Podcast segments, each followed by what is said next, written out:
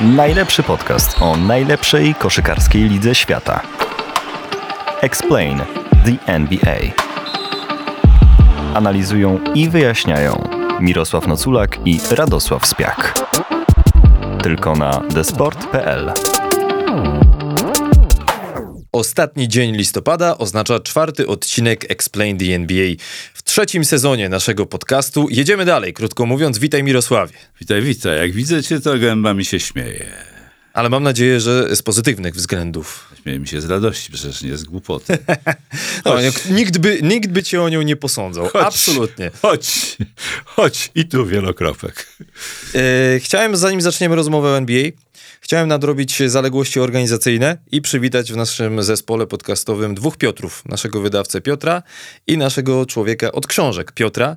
Mamy nadzieję, że już od następnego odcinka będziecie mogli znowu zadawać nam pytania, bo troszeczkę nam tego brakuje, troszeczkę to trwało, ale y, wszystko wskazuje na to, że za dwa tygodnie, jak będziemy nagrywali kolejny odcinek, to znowu wrócimy do pytań z Twittera, czego nam, przyznam szczerze, mnie przynajmniej trochę brakuje. Tak, tak, bo to żywia, a poza tym, e, poza tym to, to, to, to będzie miłe, bo to będzie taki wigilijno-gwiazdkowy może e, prezencik dla niektórych. I liczymy oczywiście na owocną współpracę z oboma Piotrami. No i jest z nami oczywiście Szymon, którego już znacie, czyli nasz realizator. No dobrze, Mirosławie, dwa tygodnie się nie to widzieliśmy. kończymy. Kończymy, tak. Dziękujemy, do widzenia. Następny odcinek za dwa tygodnie.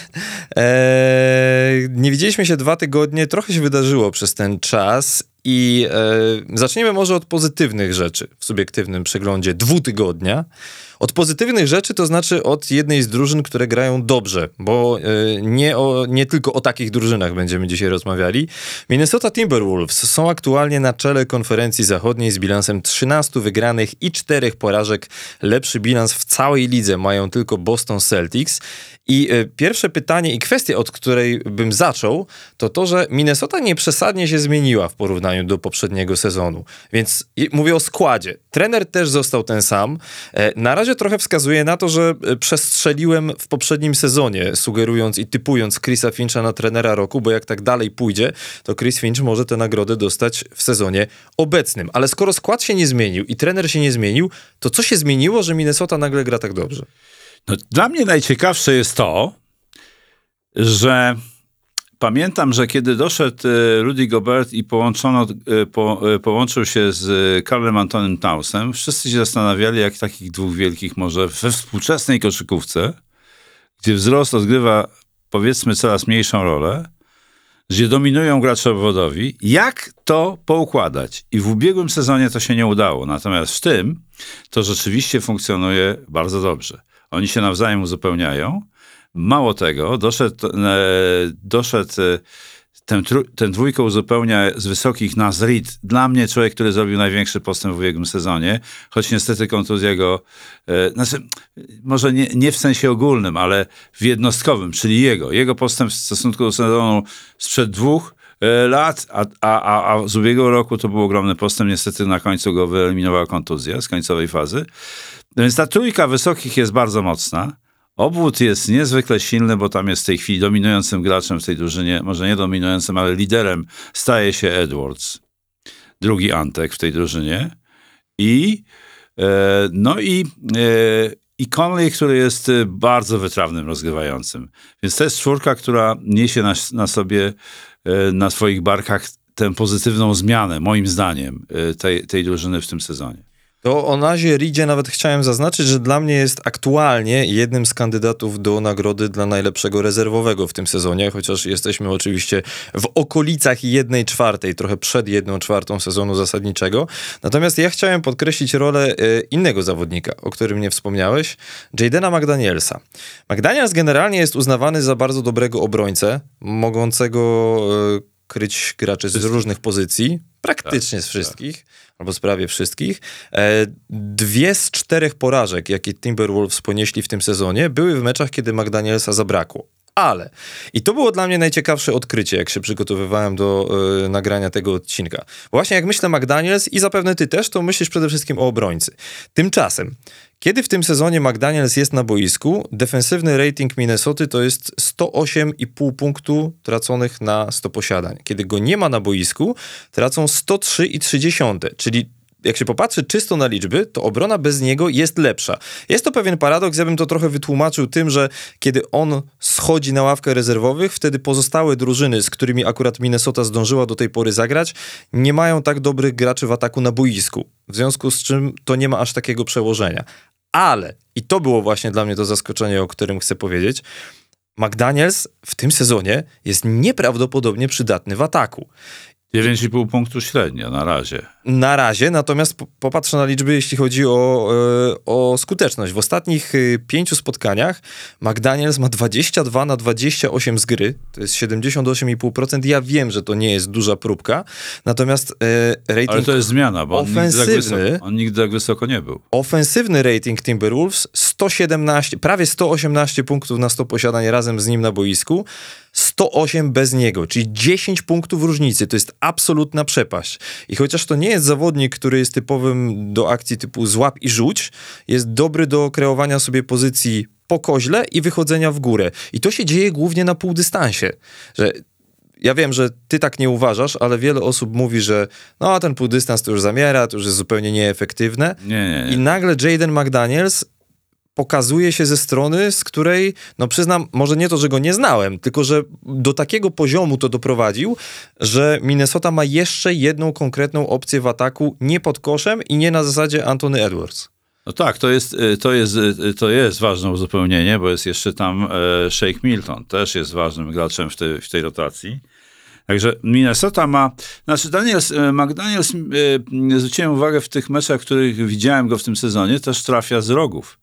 Czego wcześniej, e, czego wcześniej nie robił. To znaczy, rzucał z rogów, ale nie trafiał tak dobrze jak w tym sezonie. Więc to jest, e, to jest pozytywna, korzystna zmiana, ale e, to, to, co powiedziałem, że ta, ta formacja Minnesoty się tak e, głównych graczy ukonstytuowała, że, że ci dodatkowi, o których, o których mówimy, też e, znajdują swoje miejsce i to jest, to jest, to jest zasługa Fincha.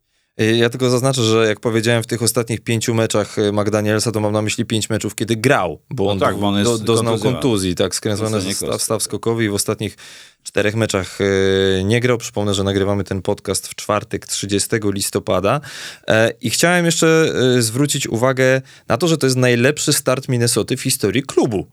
Nawet ten zespół, w zasadzie jedyny zespół w historii, który coś osiągnął, czyli Kevinem Garnettem. tak, awans do finału konferencji 2004 miał gorszy start, więc w 35-letniej historii klubu ten początek jest na razie najlepszy, a trzeba też zaznaczyć, że e, Minnesota wcale nie miała jakiegoś ultra łatwego terminarza, tak bym to określił, bo oni przecież wygrali i z Denver, i z Bostonem, dwa razy z rzędu wygrali z Golden State, wygrali z Filadelfią. E, no, generalnie grają naprawdę bardzo dobrze. Ja się tylko zastanawiam, to już nawet nie jest czysto pod kątem tego sezonu, ale jak się popatrzy na, na przyszłość tego zespołu, jak długo to tak może trwać w perspektywie nie tylko jednego roku, to tam będą y, duże kwestie finansowe, dlatego że jest y, trzech zawodników na maksymalnych kontraktach, z maksymalnymi kontraktami. Naz Reed podpisał trzyletni kontrakt za 42 miliony dolarów i McDaniels pięcioletny za 136 milionów dolarów.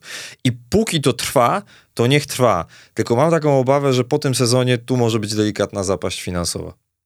To jest zmartwienie właścicieli, kompletnie mnie to, szczerze mówiąc, mało mnie to interesuje, ale dobrze, że o tym mówisz. Natomiast ja powiem coś, e, coś takiego, e, e, co, o czym dawno nie mówiłem, czyli coś z mojej historii. Otóż to jest, Ależ oczywiście to historii jest drugi, par, drugi parkiet NBA, na którym byłem w swoim życiu.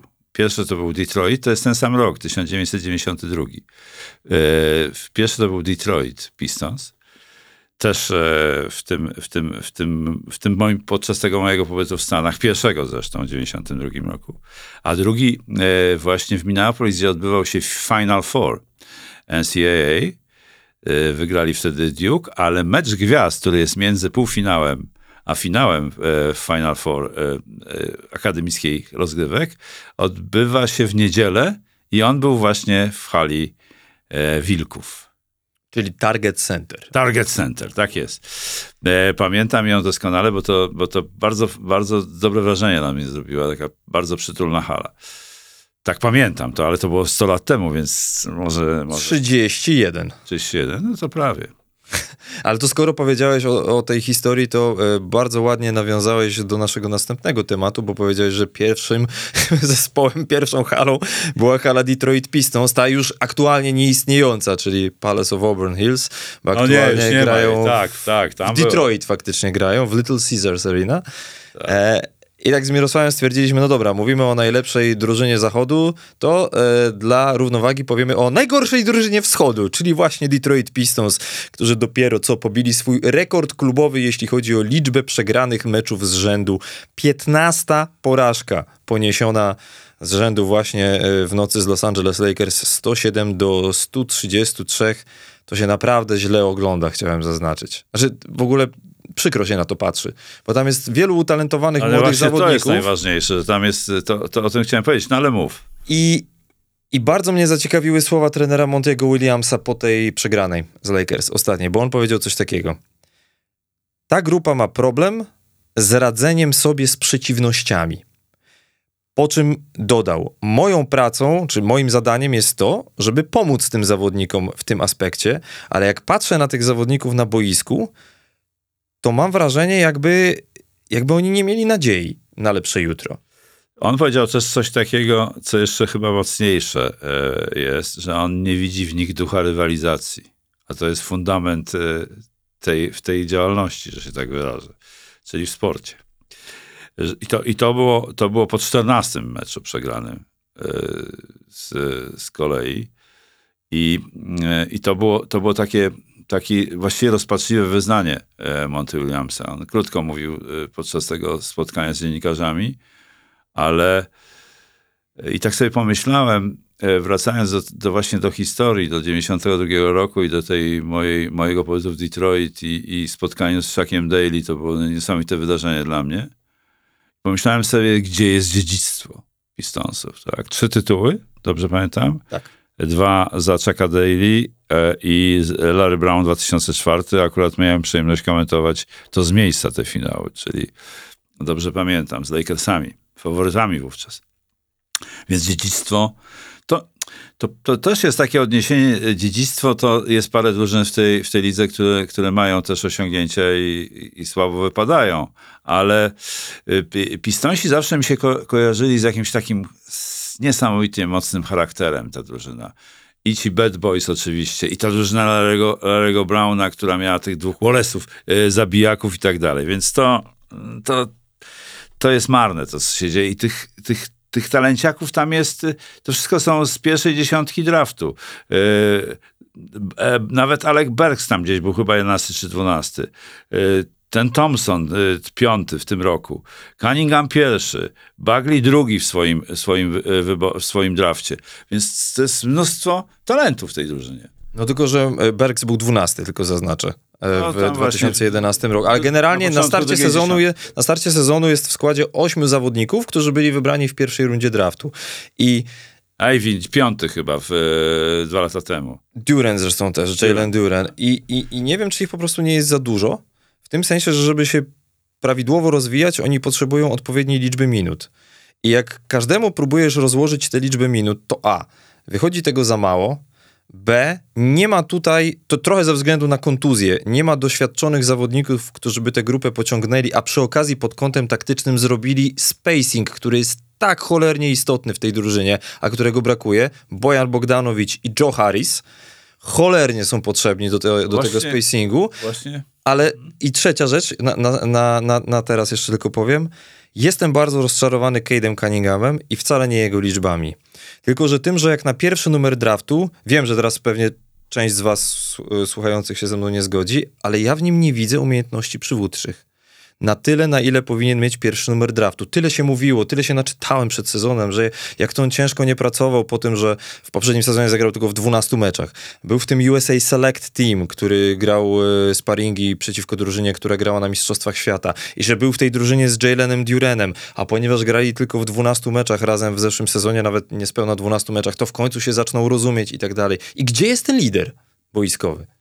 No nie ma tak przywódczych, proste. To, to, to, to nie, nie każdy z numerem pierwszym draftu musi to mieć. To on, on jest, ale, ale pozycja, na której gra, wymaga musi. tego. Ale pozycja, na której gra, tego wymaga, bo najczęściej liderami zespołu mentalnymi e, są, e, są gracze prowadzący grę, czyli tak zwane jedynki. To jest dosyć już e, może mm, nie aż tak mocno e, wybijane w obecnej koszykówce, w nowoczesnej, tak nie, mocno, nie tak mocno akcentowane, bo kiedyś jedynka to był absolutny organizator gry, e, czyli rozgrywający ten taki klasyczny. E, e, Cunningham nie ma tych cech moim zdaniem i tyle. Czyli a poza co? tym tam, je- a tam jest jeszcze Weissman, który chyba z numerem drugim był. Oczywiście, że tak. Więc tam jest, tam jest, ale spojrzałem na to, co ty mówisz i rzeczywiście tam jest 10 graczy, którzy, którzy grają około 20 minut średnio. Trochę taki europejski standard, nie? To taki standard rzeczywiście nietypowy, czyli Monty Williams, y, y, Monty Williams chce, y, chce jakoś zbudować ten zespół poprzez, y, poprzez właśnie możliwości dania gry tym zawodnikom, ale jak okazuje się, to nie jest na razie dobre. Na razie to nie udaje, powiedzmy to tak. To jest początek. Pytanie, Monty czy to jeszcze w Williamsa. ogóle może się udać? No. Bo szczerze, dla mnie to wygląda to trochę w tym momencie, jakby y, Pistons stracili nadzieję. Że wygląda, że inwestycja w Wisemana była nietrafiona, tak samo w Bagleya. No W tak. niektórych innych zawodników oni spokojnie jeszcze mają czas. Wiadomo, że trzeba im dać powiedzmy, że rok wspólnej gry. Ale jak przyjeżdżają do ciebie Washington Wizards, to jest przedostatni mecz Detroit, y, patrząc z perspektywy, przyjeżdżają do ciebie. Przedostatni zespół. Przedostatnia drużyna na wschodzie z bilansem dwóch wygranych 14 porażek i przegrywasz u siebie 19 punktami, to o czym to świadczy? Bo to nie chodzi o to, że Detroit Pistons przegrywają mecze. No okej, nie mają jeszcze na tyle doświadczenia, są młodym zespołem, powiedzmy, że się zdarzy jakaś tam seria porażek. No trudno, nawet niech będzie najdłuższa w historii klubu. Ale jak się popatrzy na te porażki, to one były tak. I teraz antychronologicznie od wczoraj. 26 punktami, 19, 23, 4, e, 29, 8, 6, 11, 8, 2, 11, 14, 9, 9, 12. Tutaj nie ma nawet meczów na styku na koniec. Jeden był, cztery punkty. Ten, który y, to był chyba mecz. A, 118, 120 z Milwaukee. Okej, Tak, to dwa było. punkty różnicy. No i 4 z Denver. No i to tyle. To y, akurat z zespołami najmocniejszymi teoretycznie, bo typowanymi przed sezonem na, na, na kandydatów do mistrzostwa. Przy tam, przy czym tam Jokic nie grał zbyt dużo już w tym meczu z Denver. No tak, nie? ale, ale, ale powiedzmy sobie tak, no, y, Detroit, y, Monty Williams ma drugi pod względem wysokości kontrakt wśród trenerów, więc musi się wziąć do roboty, mówiąc krótko. Tylko ja, ja nie jestem przekonany, czy on tutaj będzie miał odpowiedź na to. Daj mu czas, no daj mu czas. To dobry trener jest. Trener roku swego czasu. No tak, tylko że widzisz, pro, problem polega na tym, że przyjeżdżają Los Angeles Lakers. Teraz, po, ten mecz, który był, po 44-punktowej porażce z Filadelfią. I Detroit, okej, mają problemy ze spacingiem. Kate Cunningham nie jest jakimś wybitnym shooterem, zresztą po akcjach typu złap rzuć sprawdzałem, ma 36% skuteczności. To są głównie rzuty za 3, ale generalnie po akcjach catch and shoot ma 36%. Niemal z każdą kolejną kwartą rzuca gorzej. W pierwszej połowie 45%, w drugiej 35%, czwarta kwarta jeszcze gorsza. No to w przypadku lidera chyba powinno być odwrotnie. Ale yy, o, o co, bo do czego zmierzałem? Przyjeżdżają Los Angeles Lakers, w cudzysłowie zespół no taki zdziadziały, no nie jest to najmłodsza drużyna na świecie No ale, ale jeszcze nie był Mersi, no mówmy się. i rzuca 22 punkty z kontry. Jak nie możesz wygrywać, nie jesteś w stanie wygrywać meczów w ataku pozycyjnym, a masz młodą drużynę, to zapieprzaj po tym boisku i biegaj. A oni w każdym kolejnym meczu Ale o tym będzie... tracą więcej punktów z O tym będzie za zdobywają. chwilę. O tym będzie za chwilę. Nie biegają. Y, Nie, tam nie ma, nie ma ducha w tym, e, w tym zespole. E, I, i, to, y, I to się objawia tym, że ty widzisz brak nadziei jakiejkolwiek dla, tego, dla tej ekipy w tym sezonie. No bo wiesz co, przebudowa zespołu jest o tyle obarczona ryzykiem, że, yy, że zawsze może się nie udać i wtedy zostajesz prawie że z niczym. No bo jak Kate, Kate Cunningham po porażce z Toronto 29 punktami wychodzi do mediów i mówi, że istnieje taka możliwość, że przegrywane mecze prowadzą do złych nawyków. No co ty nie powiesz, Kejdzie Cunninghamie? Jeśli przegrywasz kilkanaście meczów z rzędu i nic nie korygujesz, to wiadomo, że będziesz miał złe nawyki. Tylko, że tam są sami młodzi zawodnicy, więc od kogo mają się uczyć lepszych nawyków? No, to Cunningham, jest- to jest ten problem. Cunningham e, błysnął tutaj niewątpliwie tą wypowiedzią, ale e, ja, ja myślę tak, że, że e,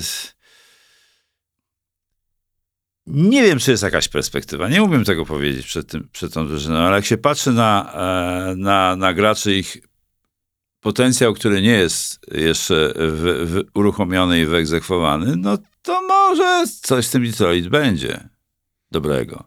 No, przekonamy się. Ja szczerze mówiąc nie, nie sądzę, nie sądzę.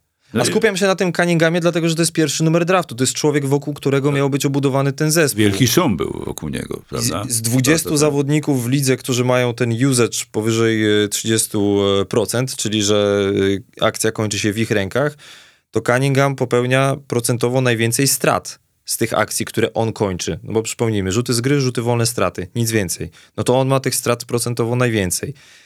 Jakby bez stałego dobrego rzutu, dużo strat, w poprzednim sezonie problemy zdrowotne, ja już tego nie widzę. Przyznam zupełnie szczerze. Przykro mi kibice Detroit Pistons, ja już tego nie widzę w obecnym Ja już nie dorzucę do, do, do tego znęcania się twojego nad nimi nic, bo już Detroit zawsze będzie dla mnie, e, będzie zawsze drużyną e, Chucka Daly'ego i, i zawsze będę dobrze go, e, to wspominał. I chciałem tylko ostatnią rzecz zaznaczyć.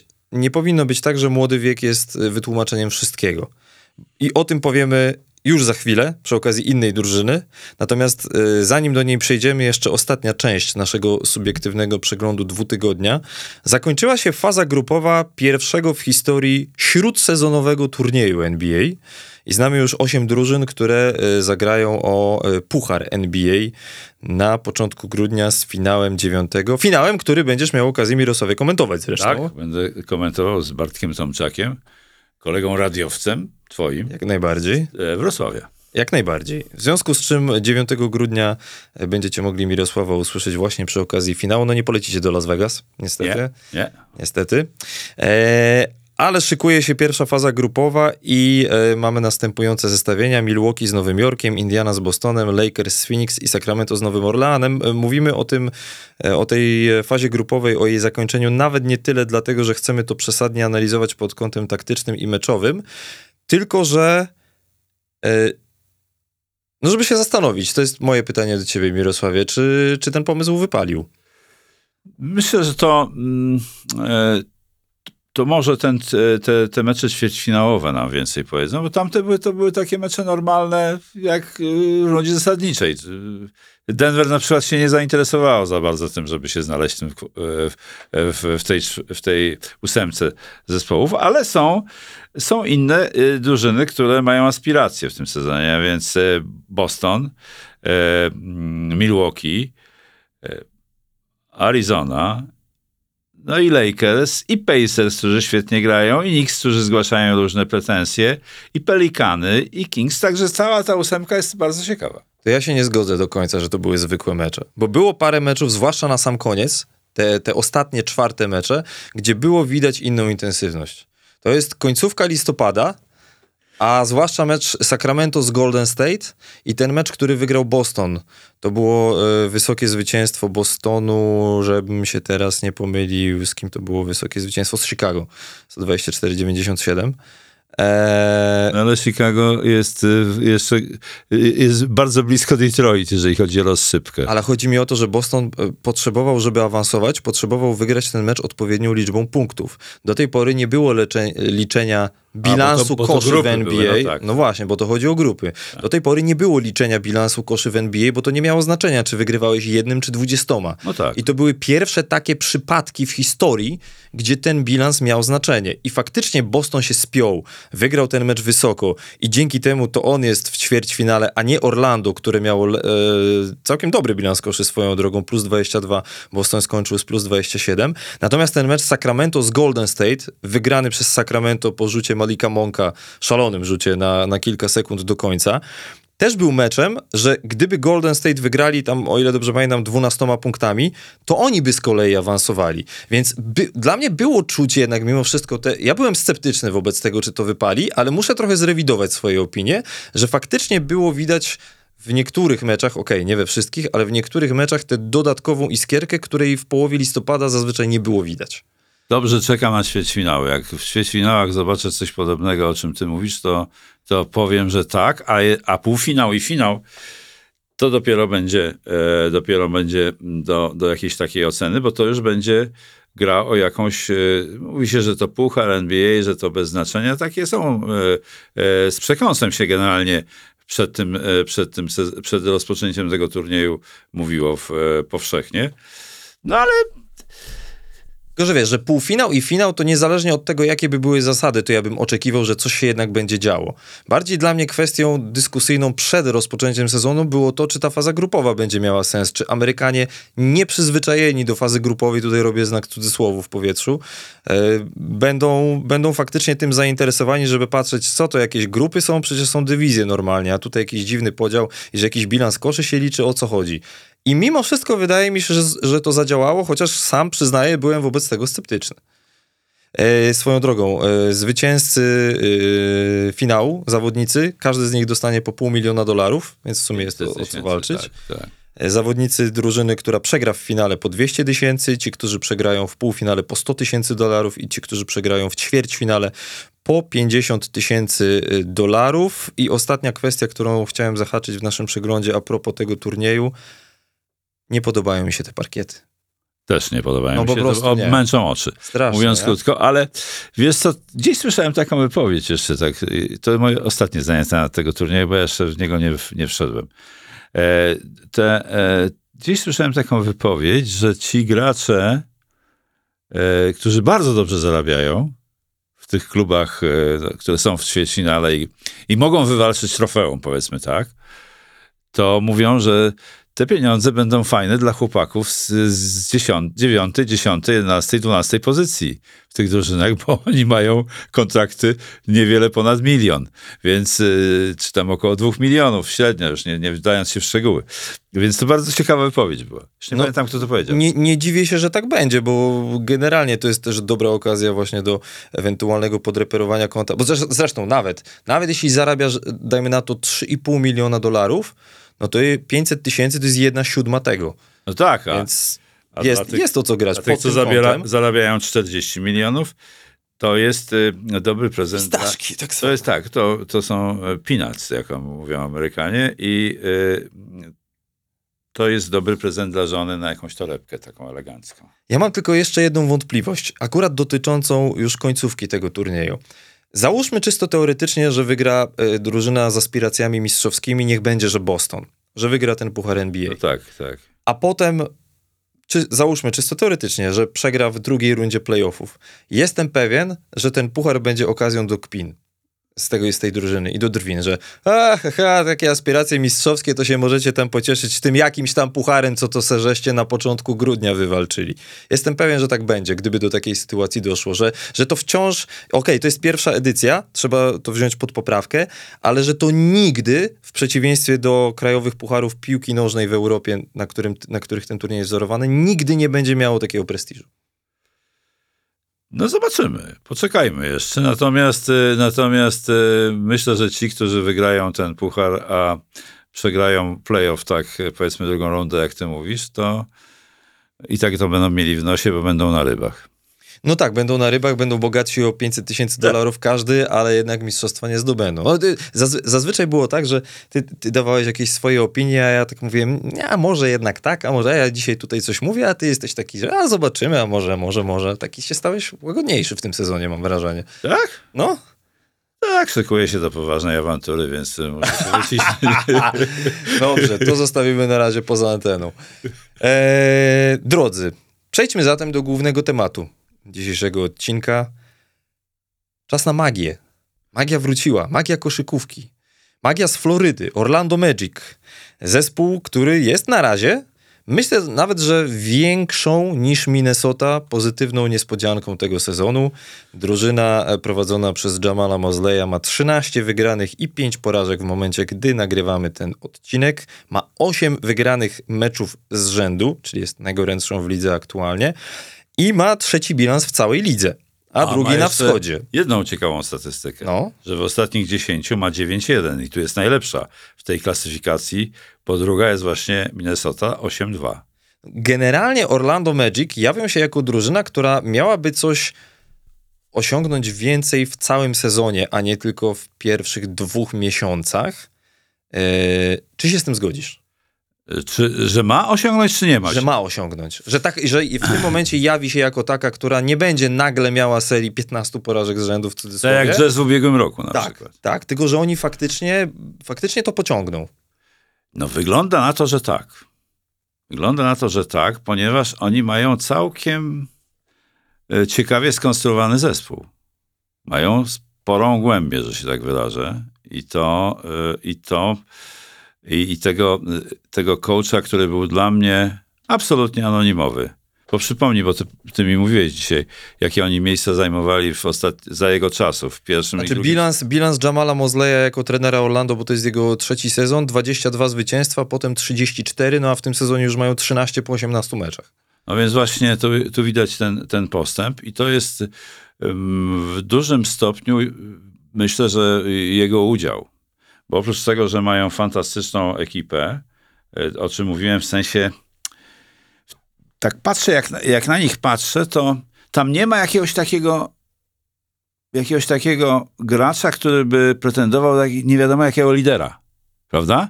Bo ten Bankero to mnie tak pozytywnie zaskakuje, że on, że on jest y, w tym sensie, że on jest mądry. Mądrym graczem. On się nie, nie stara e, nie stara się y, zająć tego, tego pierwszego miejsca w, tej, w, tym, w tym zespole w sensie znaczeniowym, tylko robi swoją, wykonuje swoją robotę i pozwala to robić innym. To jest najważniejsze. Jak się na nich patrzy, to tam jest niesamowita zespołowość. Oni nie mają tam jakichś wielkich osiągnięć e, statystycznych. Część tam, szczególnie w obronie mają tam parę, są w, pierwszej piątce różnych tam klasyfikacji, bodaj w, w deflekcjach i, i tam i, i jeszcze w czymś już. Ja tu mam parę liczb, to za chwilę. No dobra. To, to myślę, że to jest przede wszystkim bardzo dobrze skomunikowany zespół. A, a to, że, znaczy między sobą ci gracze się komunikują dobrze i to, że są skomunikowani, to też jest w jakimś stopniu, nie wiem w jakim, ale w, w jakimś stopniu zasługa y, ponieważ on jest uważany za trenera, który którego naczelnym, naczelną myślą e, strategiczną jest e, komunikacja i doskonalenie młodych graczy. I to się dobrze zbiegło, bo on ma młody zespół i potrafi się z nimi komunikować. I to jest jedna ważna cecha, o której się mówi o Mozleju. To jest bardzo ciekawa historia. Mianowicie taka, że jest to trener wymagający, a jednocześnie lubiany. Stary, to po prostu jest e, najlepsza kombinacja. Jest to tak trudne, żeby być e, może nie zamordystą, ale takim gościem, który potrafi, potrafi e, trzymać reżim treningowy i jednocześnie być akceptowanym, to to jest właśnie mistrzostwo coachingu dla mnie. I on to podobno ma. Zanim przejdziemy do analizy takiej boiskowej, liczbowej i, i zawodniczej, to jeszcze parę słów o Jamalu Mosleyu, dla tych, którzy może nie przesadnie go znają. anonim dla mnie. Bo, bo on jako koszykarz nie grał w NBA, grał w Meksyku, w Australii, w Hiszpanii, w Finlandii, w Korei, nawet w Finlandii, w Korei Południowej. Był drugim trenerem w Denver Nuggets, kiedy tam grał Carmelo Antony. E, pracował 4 lata w Cleveland jako asystent po tym, jak LeBron odszedł do Miami. E, był przez kilka lat asystentem w Dallas Mavericks w ostatnich latach Nowickiego i kiedy zaczynał e, Luka Doncic. I e, znalazłem taki bardzo ciekawy artykuł z New York Times U, o, o Jamalu Mosleyu, bo on spędził łącznie 16 sezonów w sztabach Jako szkoleniowych jako NBA. tak, tak, zanim, zanim ktoś mu dał szansę jako pierwszego trenera. I on sam twierdził, że, że posłuchał rady swojej matki, żeby grać się w koszykówkę w koledżu dla czarnoskórego trenera, żeby nauczyć się umiejętności przywódczych od kogoś, kto wyglądał jak on. I jak zacząłeś teraz Świetnie w ogóle, że zacząłeś od tego. Myśmy się zupełnie nie umawiali, że, że od tego zaczniemy, A ale kiedy się umawialiśmy, że z którym no odcinkiem właśnie, no przypomnij właśnie, mi. no właśnie. Przypomnij, bo już parę Świetnie, tych świetnie że od tego zacząłeś, bo, e, bo w ostatnich latach mam wrażenie, pojawiło się kilku takich trenerów właśnie czarnoskórych, którzy pokazują, potwierdzają twoją tezę, którą niejednokrotnie podkreślałeś, czy jak byliśmy tutaj sami, czy jak z Szymonem Szewczykiem robiliśmy rozmowę, że obecnie w NBA e, nie jest najważniejsza taktyka, czyli te słynne X and O's, tylko właśnie umiejętność komunikacji. I mam tutaj z tego samego artykułu o Jamalu Mosleyu, między innymi z New York Timesa, cytat Ime Judoki, w, w lecie, kiedy został zatrudniony przez Boston Celtics. A oni się spotkali gdzieś? Nie. Nie, oni się nie, spotkali, ale, ale Judoka jest jednym z tych trenerów, o, o których jest ten artykuł. I Judoka mówi tak. Zawodnicy prosili, żądali i chcieli zobaczyć więcej ludzi, którzy wyglądają tak jak oni. Myślę, że w trenerce nastąpiło przesunięcie od strategii i taktyki na rzecz bardziej emocjonalnych wartości. I ostatnie zdanie, istnieje też naturalna więź kulturowa, którą ciemnoskóry trenerzy, ben, ciemnoskórzy trenerzy będą mieli ze swoimi zawodnikami.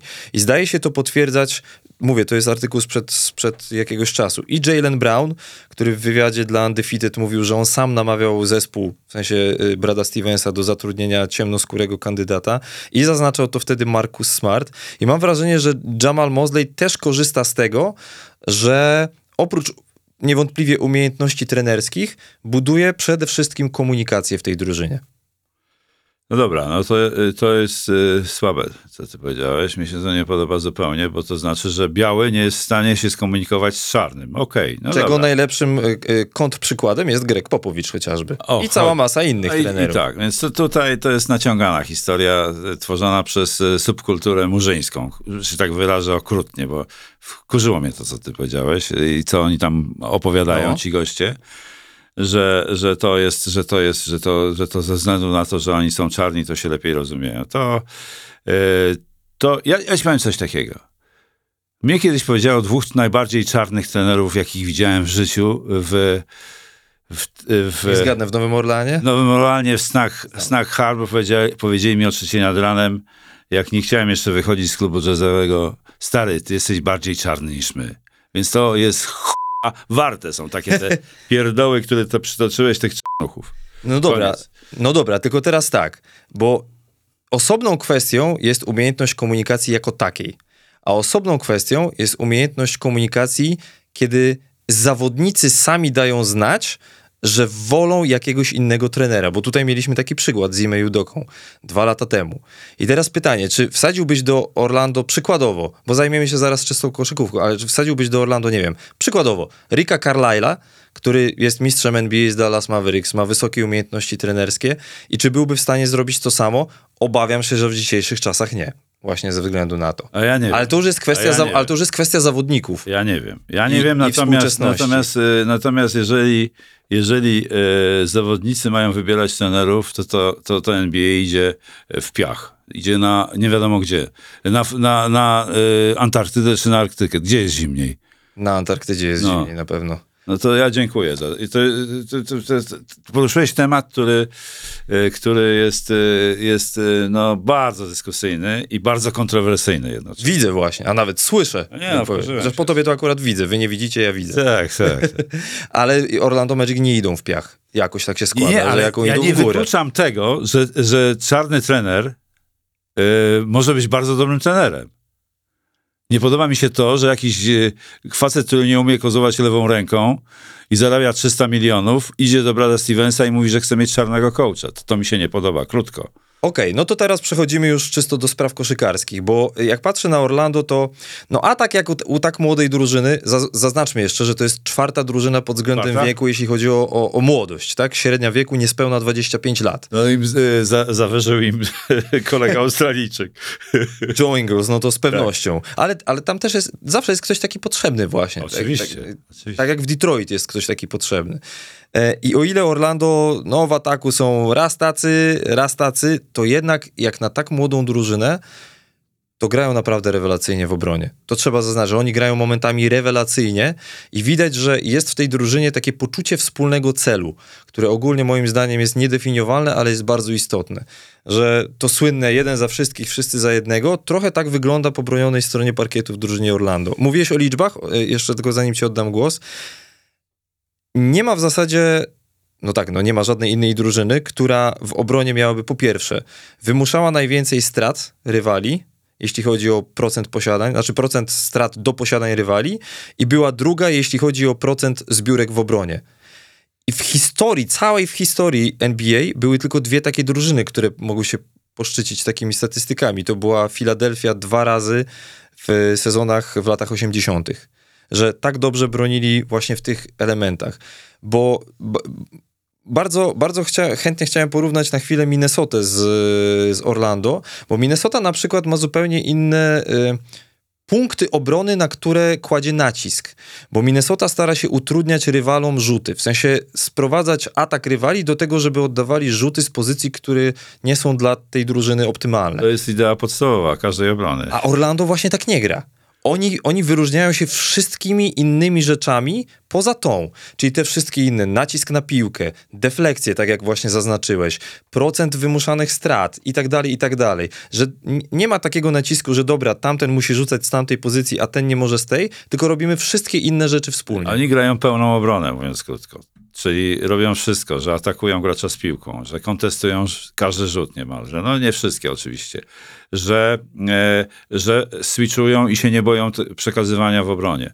E, te defleksje, na- które są na drugim miejscu, prawda? I tak dalej, i tak dalej. Więc, e, więc obrona ich to jest tak jak powiedziałeś, to może wynikać z, z tego, z tego y, duchu, ducha zespołowości, który, który Mosleyowi udało się zbudować wśród tych graczy.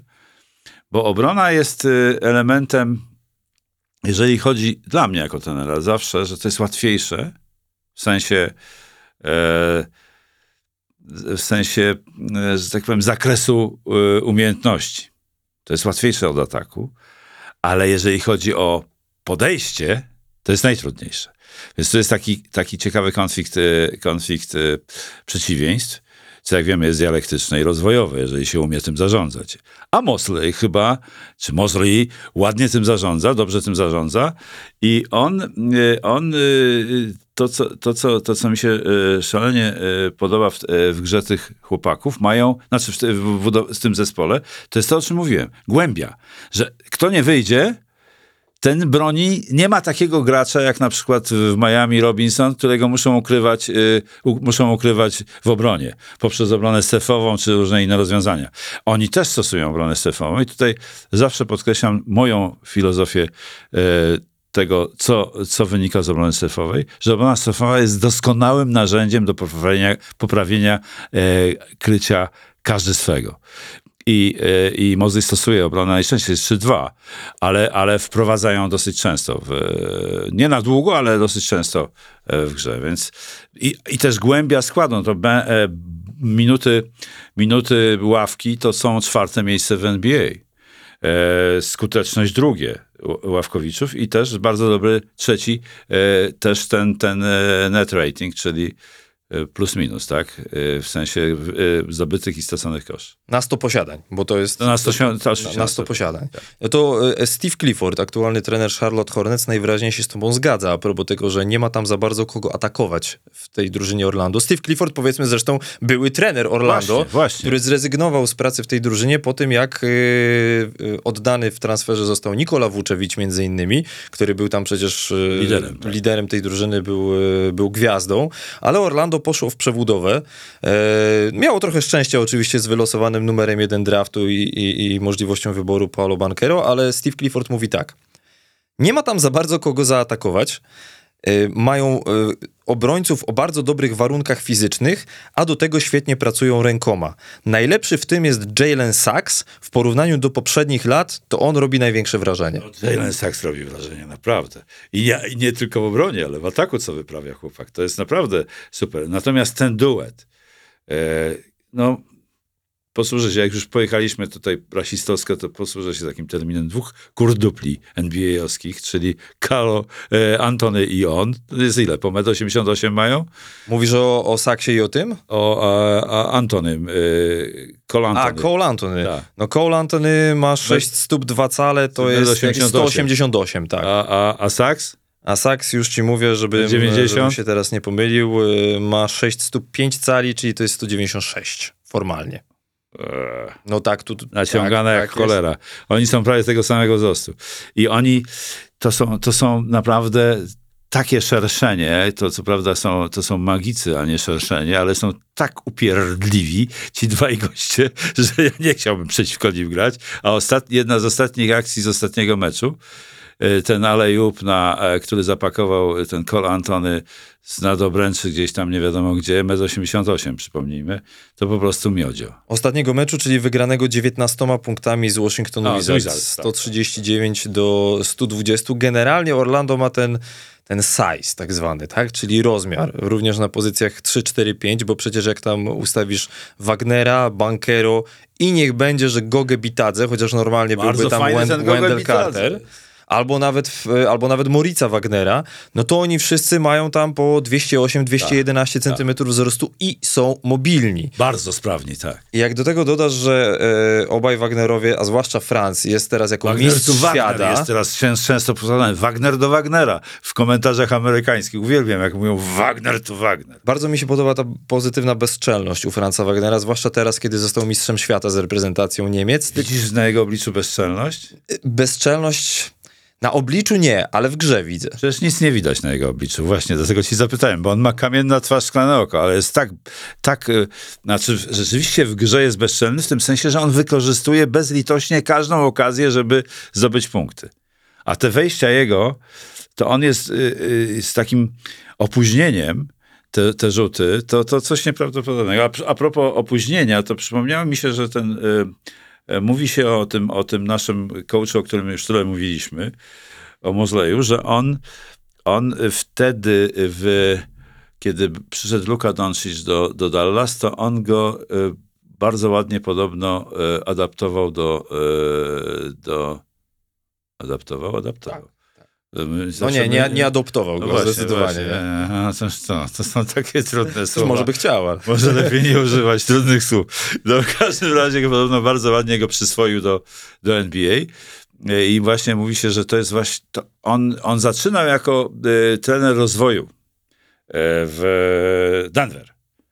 Jako trener rozwoju i, i ten, ten, jego, n- ten jego początek e, e, trenerski, on teraz e, rozwinął to do, do, do, do, do poziomu oczywiście zarządzania całym zespołem, ale te, te, pierwsze, e, te pierwsze działania mają istotne znaczenie w tworzeniu e, takich, e, takich sytuacji, jak, o jakiej mówimy z Orlando. To w jaki sposób, y, będąc tre- trenerem, budujesz to, żeby zespół chciał tak pracować w obronie? W jaki sposób? Jak to zrobić? To jest, najważniejsze jest, jest budowanie, y, budowanie takiej w głowie. To, musi, to, to musi zrobić w głowie, bo, bo atak wszyscy lubią. Natomiast właśnie przekonywanie graczy do tego, żeby, żeby chcieli bronić i czasami, ja na przykład uciekałem się do oszustw. y, Jak chciałem, Okej. jak chciałem w treningu y, wy- wymóc y, lepszą obronę. I to, ale moje naj, najlepsze doświadczenie z tego, z, te- z tego obszaru jest, chociaż zawsze mnie uważano za trenera ataku i też siebie uważam za trenera ataku, nie trenera obrony, to właśnie bardzo wcześnie zrozumiałem, że, że trening obrony strefowej, której nie lubiłem generalnie, że trening obrony strefowej bardzo poprawiał efekty w, w grze, grze zespołów, które prowadziłem. Anwil Włocławek obecny awansował do pierwszej ligi tylko dlatego, nie tylko dlatego, ale że miał w swoim, w swoim repertuarze obronę 1-2-2 ściągniętą przeze mnie z, od Luta Olsona, z y, coacha Arizony, nieżyjącego już niestety. I tą obroną y, wygrywa, wygrywaliśmy wiele meczów. Dlaczego o to zapytałem? Dlatego, że y, w mediach pojawił się bardzo ciekawy przykład, co Jamal Mosley zrobił na treningach, żeby zaszczepić swoim zawodnikom A, większą chęć Nie- nie poświęcania się w obronie. Otóż y, zainstalował w, w hali treningowej dzwonek. I ten dzwonek wybrzmiewa za każdym razem, kiedy tam stoi odpowiednia osoba i po prostu patrzy, co się dzieje podczas treningu i jak trzeba, to tym dzwonkiem dzwoni. A robi to wtedy, kiedy? Któryś z zawodników podczas treningu. Albo rzuci się po piłkę, która jest niczyja, rzuci się na parkiet, I dzwonek jest na plus. tak, albo zablokuje rzut, albo y, zrobi jakieś dodatkowe podanie wszerz parkietu do wolnego kolegi, albo po prostu zagra jakieś tak zwane hustle plays, czyli, czyli dodatkowy wysiłek włoży w to, żeby jego zespół dobrze zagrał w obronie. Znaczy, tutaj podałem przykład też podania, to jest nie tylko obrona, także atak.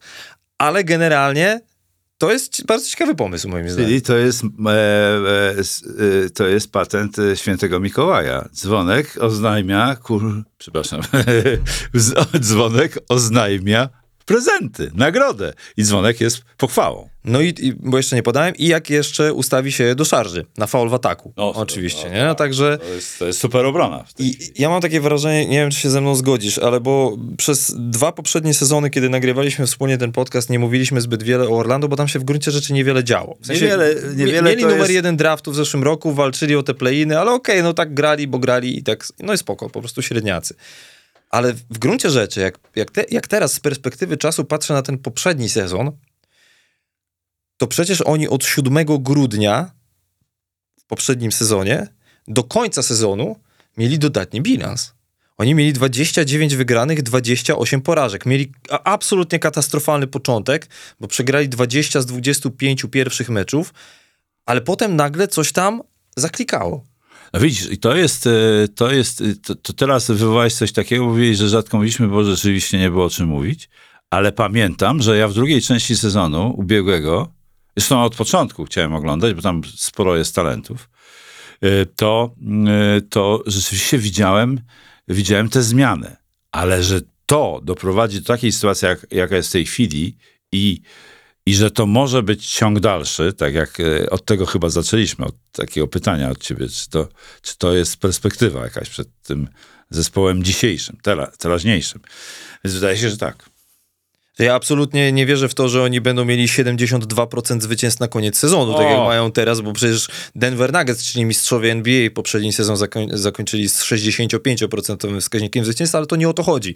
Chodzi mi bardziej o to, że, że, że faktycznie trzeba się ich bać.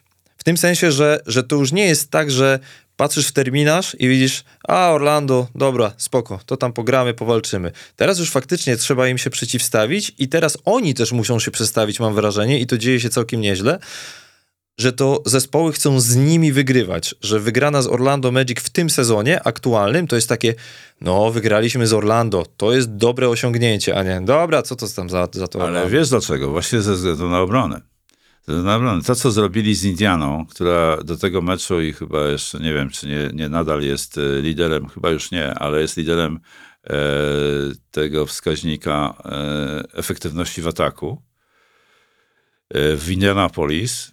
Jest, to, jest, jest najlepsze. jest, jeszcze ciągle najlepsze, to oni tam ich tam z- zdemolowali ich swoją obroną w Indianapolis.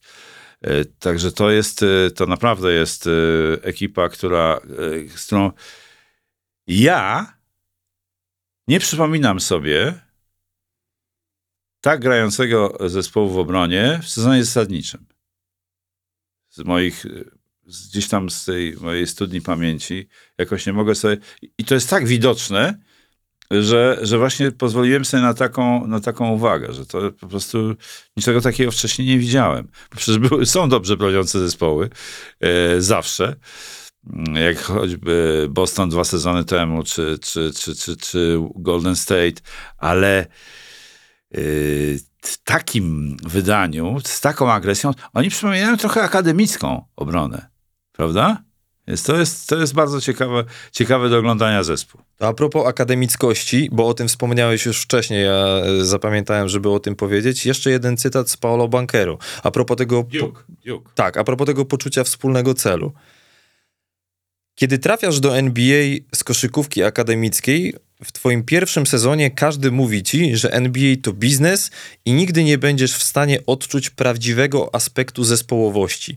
W zawodowym sporcie to rzadkie, dlatego że każdy zarabia miliony dolarów i każdy żyje swoim własnym życiem. Ale tutaj czuję się naprawdę jakbym był w zespole w koledżu. Na, na temat atmos- atmosfery. I widzisz, to, to, y, to bardzo dobrze koresponduje z moim wrażeniem, jak bankero nie stara się być jakąś, jakąś śniącym cukiereczkiem w tym zespole. Śniący cukiereczek, dobra. Ale bez papierka czy z papierkiem? E, e, e, w papierku, w papierku, taki jakimś wedlowskim albo jakimś innym. W każdym razie, w każdym razie to, to, to, ta jego wypowiedź w pewnym sensie potwierdza tę- tę obserwację.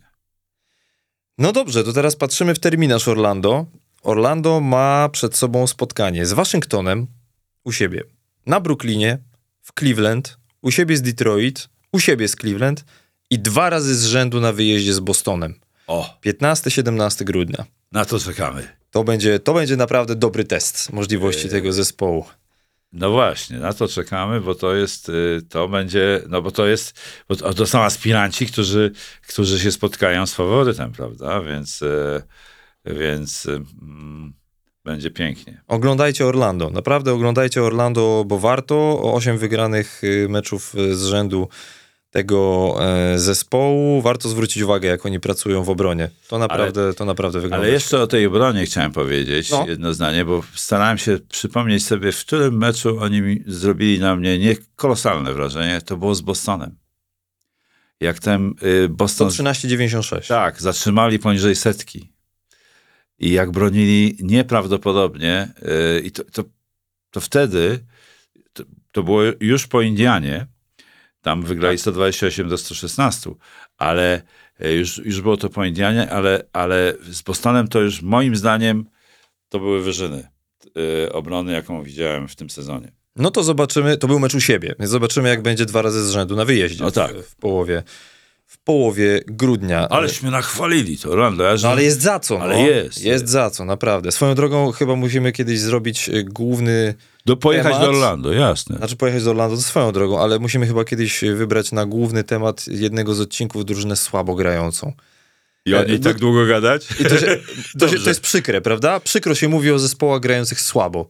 Ale, No ale dlaczego? No, Dzi- Dzisiaj Detroit poświęciliśmy tyle czasu, ile mogliśmy, ale moglibyśmy spokojnie więcej ponarzekać. No tak, Spokojnie, tak, spokojnie.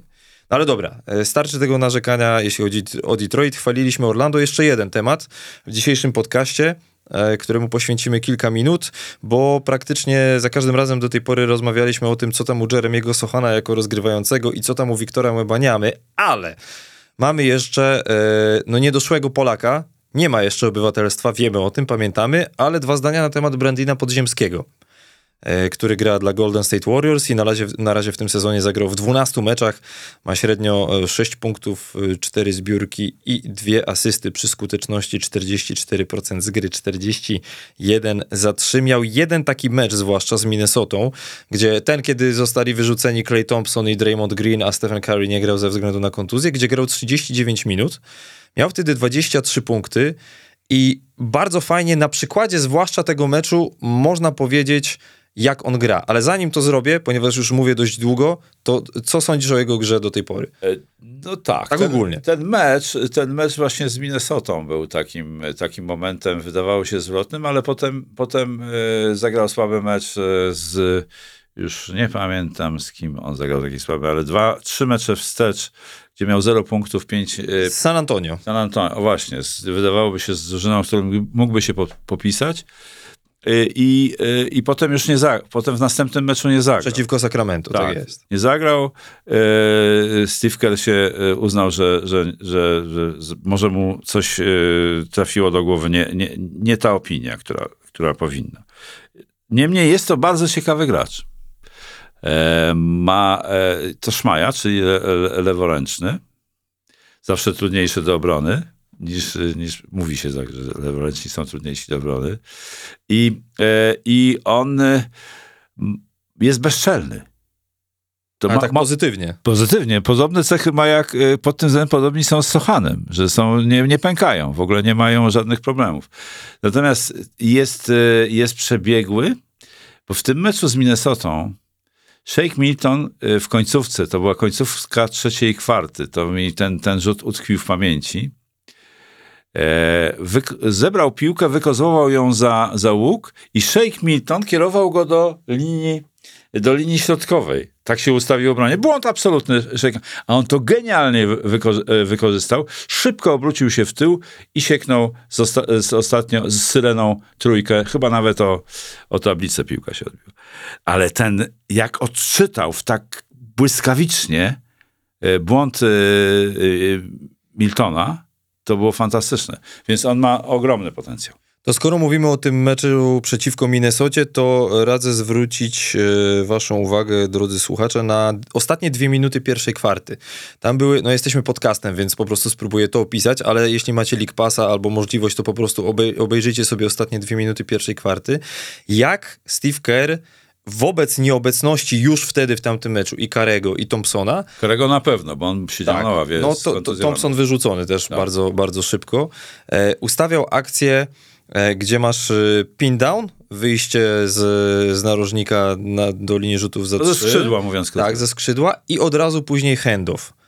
I dwa razy takie zagrania były praktycznie akcja po akcji i to jest jeden ze sposobów na to, żeby on wchodził w pole trzech sekund, że wybiega po pindownie i potem dostaje piłkę, dlatego, że on całkiem ładnie kończy te floatery. Tak, on ma taki, taki floater taki typowy, że, y, y, że z, zerwany rzut, to można powiedzieć, bo floaterem nie kończy się pełnym ruchem, w odróżnieniu od, od rzutu z półdystansu czy z dystansu, tylko takim urwanym, wyrzuconym y, y, rzut, rzut, piłką, y, wyrzuconą piłką w, w powietrze.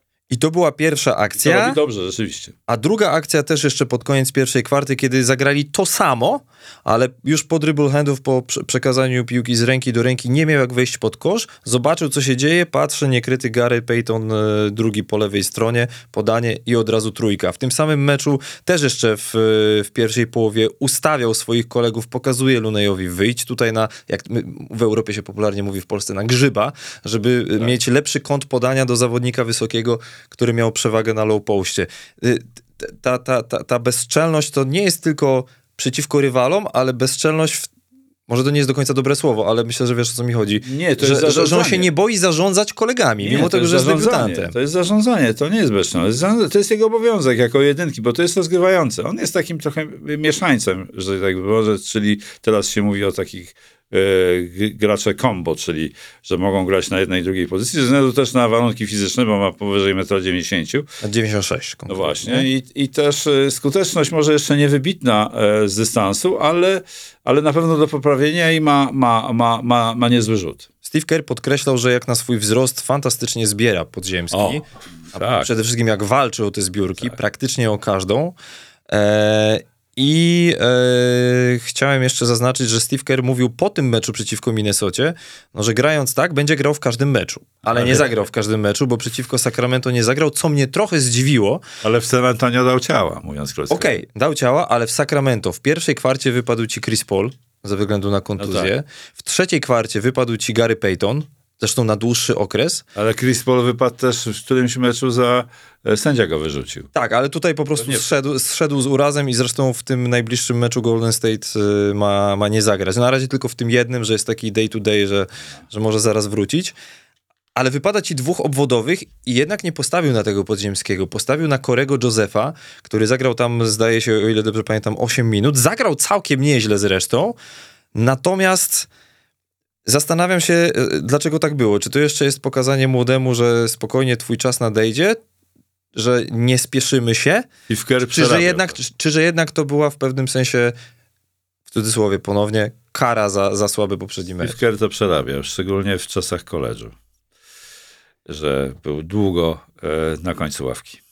A to swoją drogą. A widzisz, bo zaznaczmy. On, Także po- może być- on, on, może ma, być on, takim- ma, on ma polskie korzenie.